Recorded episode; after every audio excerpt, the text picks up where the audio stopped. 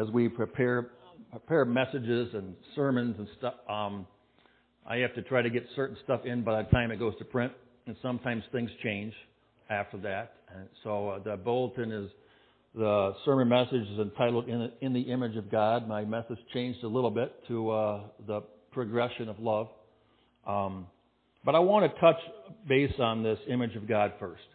If you look on the front of the bulletin, the verse there is from Genesis, and it says, "So God created man in His own image." In the image of God, He created him, male and female. He created them. Many times, uh, because God is our Father, to give us that Father connection. So many times we only think of God with the female attributes. And yet the scripture right here says that we are created in His own image, male and female. In other words, we couldn't put, God couldn't put all the attributes into just one figure. His attributes are on display as well in both male and female. And uh, sometimes, if we have a limited perspective, we see God as our king, and He is. We see God as our defender, and He is. We see God as our leader, as our father, and He is. We see God as our healer, and He is. And yet, sometimes there's there's certain attributes that God possessed in in greater ways and in different ways, in different ways, in uh, in women.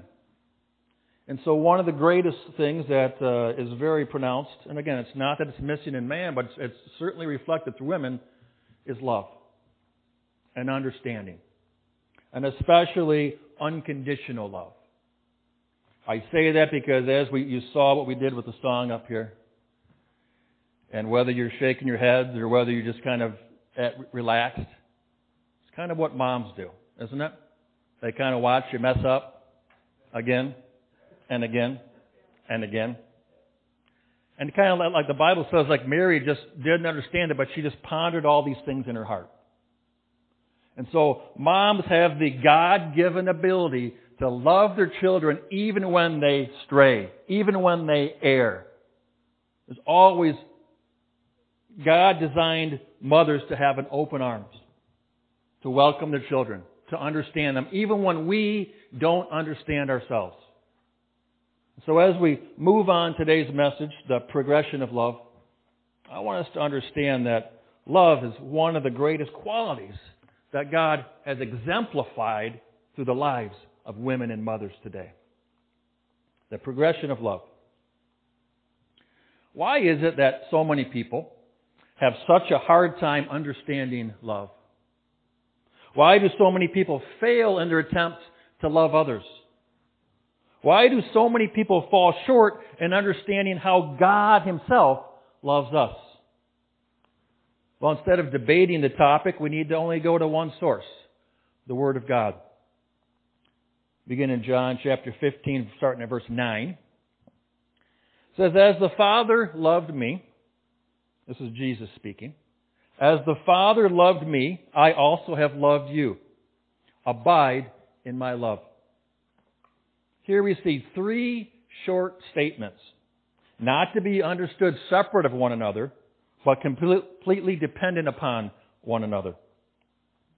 If we are going to abide in His love, which means to live there, to live in His love, not just hope it's there or tap into it at times we need it. Abide means to stay there, to plant down your tent stakes, to live in it, to depend on it, to commit to it, to apply it. Then we must understand it. First, we need to understand how the Father loved Jesus. There's a progression. You see, we get the greatest understanding of love by examining how God loved Jesus through the words of the Bible. Unfortunately, we usually spend the bulk of our time talking and studying about how Jesus loves us. And rightly so. But do we really understand, to step back a minute and see how God loved Jesus when he walked this earth? God knew that Jesus would go through horrible pain and suffering and trials that surpass all comprehension. Now, you could probably imagine just a, a, a glimmer of that when you see your children go through horrible trials and difficult struggles, and even when you know they're going to do that, you can't do anything else except to pray for them. Imagine what God knew before Jesus came to this earth. And yet He still allowed it to happen to accomplish His will. You see, God also knew what lay beyond the cross. And He knew what lay beyond the cross would far outweigh any hurt that it took to get there. So what did God do? He filled up Jesus with His Word. He filled up Jesus with His strength, with His encouragement, with His love, with His assurance that He would persevere even when He was tempted to quit. It was God's love that propelled Jesus to finish the work that was set before Him. Too many times we think that Jesus must have had superhuman determination or superhuman courage or superhuman willpower. But we too often overlook that Jesus had supernatural love. The love of His Heavenly Father. Infused through His mind and His spirit and His soul. As parents ourselves, Nancy and I, Nancy and I have recently begun to send our own kids out into the world. Some of you know that our daughter is getting married uh, in a month, um, which on top of everything else has just been a lot of work, and so we appreciate your prayers for us. Um, but uh, you know, many of you have already sent your kids out into the world. We are sending our kids out in the world, knowing what lays before them, knowing that right now is a real difficult time to live. knowing full well the dangers and the challenges that lie ahead. And so we have to look to God, our Father, to be able to love our children enough to let them go. Knowing that what lays beyond this life is far greater than anything the world can attempt to offer. We have to know that the greatest way that we can show them our love is to fill them with God's Word with His strength, with His encouragement, with His love, with His promises, with His purpose. If God's love was able to cause Jesus to endure the cross and enable Him to secure the greatest victory this world has ever known, then His love is more than enough for our children, our grandchildren, and each of us no matter what life may throw at us. We must choose to abide in Him and never leave Him. We will be tossed to and fro by life's events, similar to the way that Jesus was tossed in the boat with His disciples. But if we rest in God's assurances, His blessed assurance, we will always be in God. And therefore we will be able to remain at peace. Take a look, Gospel of Mark chapter 4 verse 37. Remember this event. And a great, and a great windstorm arose and the waves beat into the boat so that it was already filling. This is when Jesus was with his disciples crossing the lake during a storm. Verse 38. But Jesus was in the stern, asleep on a pillow. And they awoke him and said to him, Teacher, do you not care that we are perishing? You ever feel like that? God, don't you realize what's going on? I'm struggling. My finances are hit. This is going over here. I can't balance this over here. God, aren't you paying attention to me? God, where are you? He's right there. Just like he was in the boat, asleep on the pillow. Verse 39. Then Jesus arose and rebuked the wind and said to the sea, Peace, be still. And the wind ceased and there was a great calm. So here's the million dollar question. Was Jesus only talking to the sea? Or was he talking to his disciples as well? To the sea of emotions in their hearts and their minds? You ever considered that? I believe he was speaking to whatever and to whomever was willing to listen. The same that he speaks now. To whomever is willing to listen. We can find safety and security by staying in the boat and keeping our peace by allowing God to handle the storms around us. Our peace is the evidence that we are trusting in God. To abide in God's love is to stay in Him and keep trusting Him during life's struggles. And there are a lot of struggles in life. Amen? However, too often people leave their faith and they leave God during a storm. Now, I don't know about you, but when it starts really storming and thunder and lightning, it's not the time I go out and, and leave my, the security of my house. If you wouldn't jump out of a boat into the seas during a storm, then why would you leave God during a trial? And yet many people do. In the boat of God's love and protection is the safest place to be during life's storm. Popular singer and songwriter Scott Krippayne had a song a few years back called Sometimes He Calms the Storm. And other times, He calms His child. We need to trust God enough to know that He will either calm the storm around us or He will give us strength to survive the storm as we continue to place our trust in Him and abide in His love. Either way, we place our trust in Him to take care of us. Sometimes He simply wants us to stand on the authority of the Word and rebuke the storms around us. Knowing His voice helps us to discern what to do, when to speak up, when to stay silent.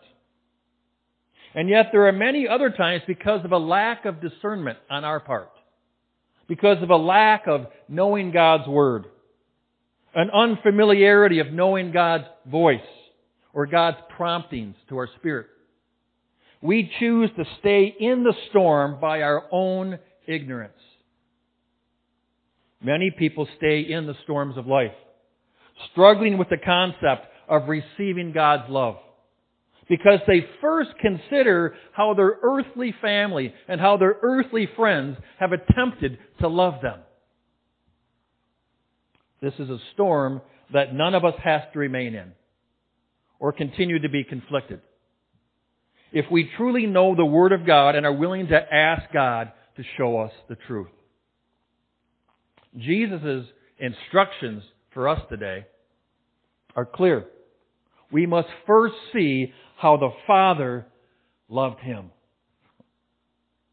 John 15 verse 10. Jesus continues, if you keep my commandments, he's speaking to his disciples, those who would listen, those who are willing to listen, if you keep my commandments, you will abide in my love, just as I have kept my Father's commandments and abide in his love. See, Jesus gives us further direction on how to stay in his love. We must live according to the ways that he has taught us to live. Does it mean we're not going to make mistakes? No. We make mistakes all the time. That's why God gives us his grace to bring us back on path if we're willing to submit to Him. If you only see His commandments as things that you have to do to be righteous or to be accepted by God, you not only miss the whole picture, you will never be able to fully receive the perfect love that He desires to give you. On the other hand, if you first understand that God's purpose for giving us instruction is because He loves us and wants to keep us on the right path, that He protects us and draws us close to Him, then you are ready and willing to be loved. And ready to love God and others. Through His Word, we come to understand how to allow the Spirit of God to help us receive and fully appreciate His love. So that we in turn can give it to others. Why is there so many people that are not giving love to others? It's because they haven't fully received God's love. But in order to do that, we need the Holy Spirit that helps break it down for us. That attaches heavenly things to earthly things so that we can understand. The Holy Spirit allows us to process that, to fully receive God's love, so now we can give it out away to others. People that have not trusted Jesus Christ, that have not received the indwelling presence of the Holy Spirit in their lives, have a hard time receiving God's love completely as it has been intended. Galatians 5 verses 22 and 23. But the fruit of the Spirit, these are, this is the evidence that the Spirit is working. The fruit of the Spirit is love, joy, peace, patience, or as this version says, long suffering, kindness, goodness, faithfulness, gentleness, and self-control. The first fruit mentioned here is love. Does anyone know what God has taught us to do? What we are supposed to do with our first fruits? Let me remind you, it's in the book of Exodus, chapter 23, verse 19. It says, The first of the first fruits of the land you shall bring into the house of the Lord your God. Not give him what's left over. It's like our tithes, our tithes and offerings. We trust God with the 10% or whatever you're, whatever you are willing to give. You trust God with the beginning, knowing that He will take care of the rest. That's how this church has stayed strong. We've give God our first fruits and said, God, I'm going to trust you that you're going to multiply what I need above and beyond as I give you my first fruits. But here we see it with love. Love is the first fruits that we need to give our love first to God, not give Him what's left over. When we give God our complete love, He in turn blesses us with other fruit, beginning with joy. And the Bible says it's not up here, but the Bible says that God loves a cheerful giver. Not someone who says, I have to do this, or I have to give this, or I'm given out of obligation. But when you're given out of love, it's a natural progression.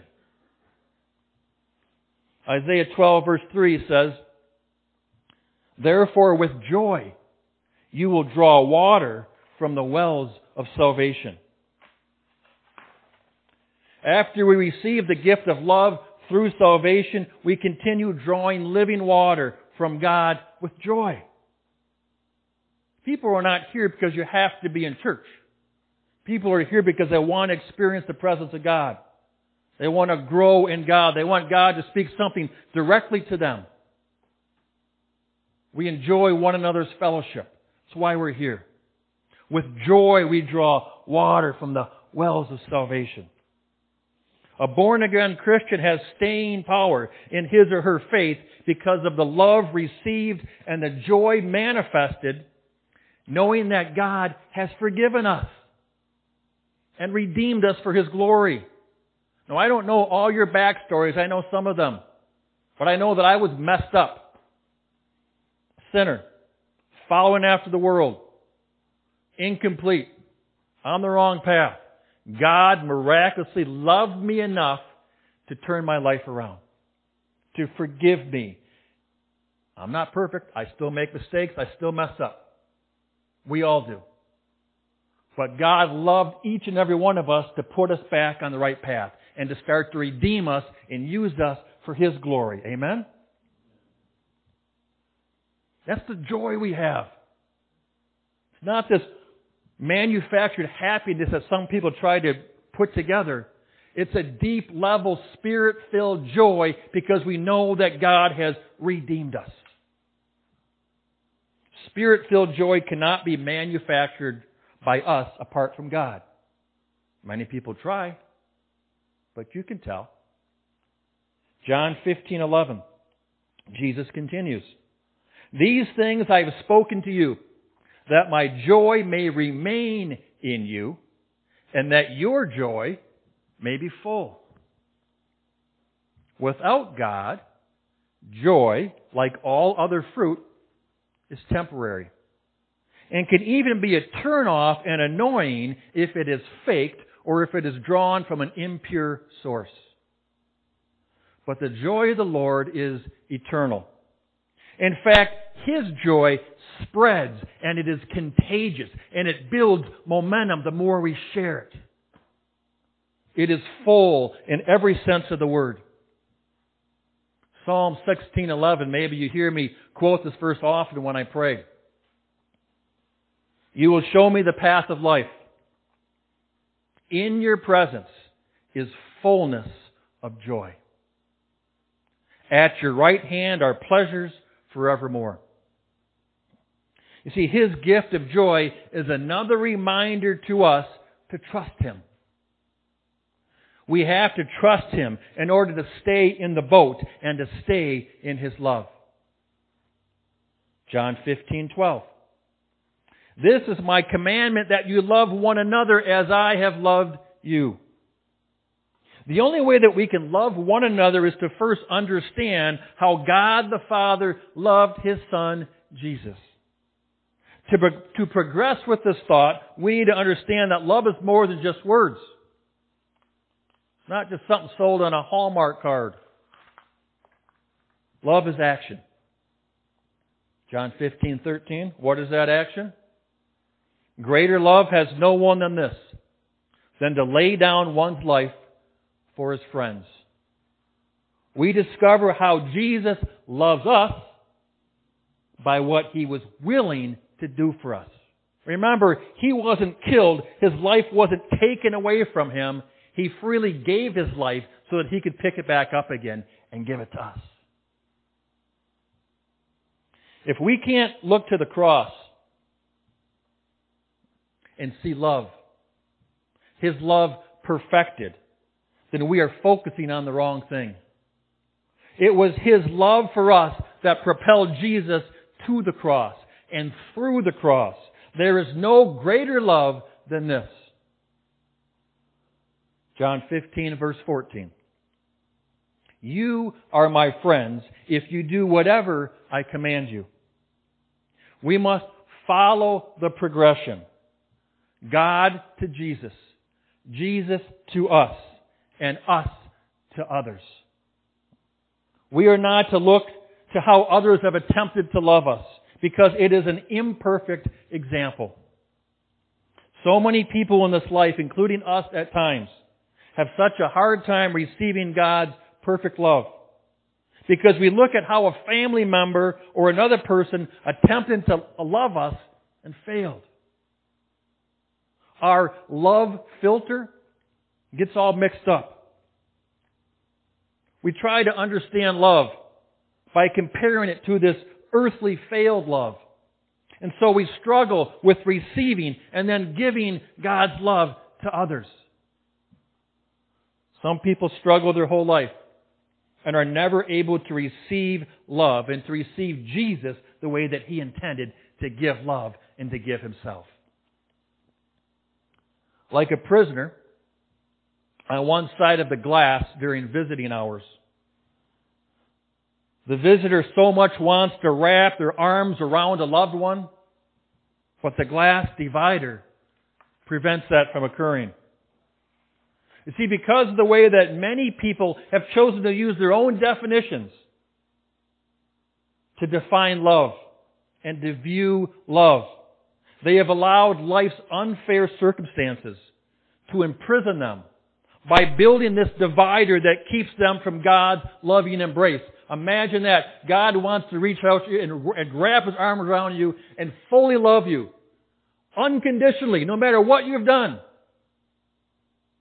but because of hurts and experiences and when we've been let down and our perception of others, we keep that glass divider there and we don't even allow God to reach out and fully love us like He intends us, tends to.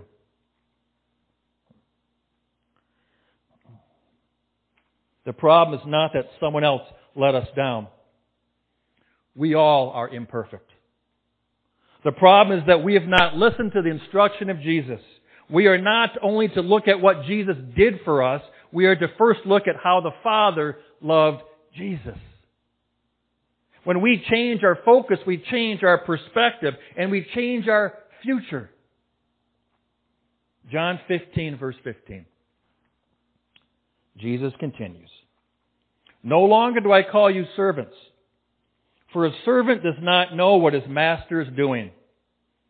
But I have called you friends. For all things that I heard from my Father, I have made known to you. Here's the progression again. We can know love because we understand how God loved Jesus.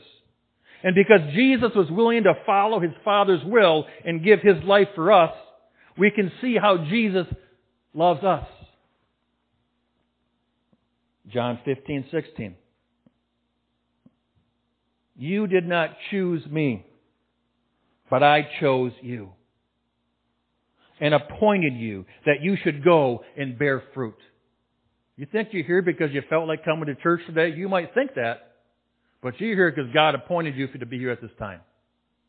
Your spirit responded to that even if your mind didn't know it. You think that you're in the family of God because it just made sense to you to follow Jesus?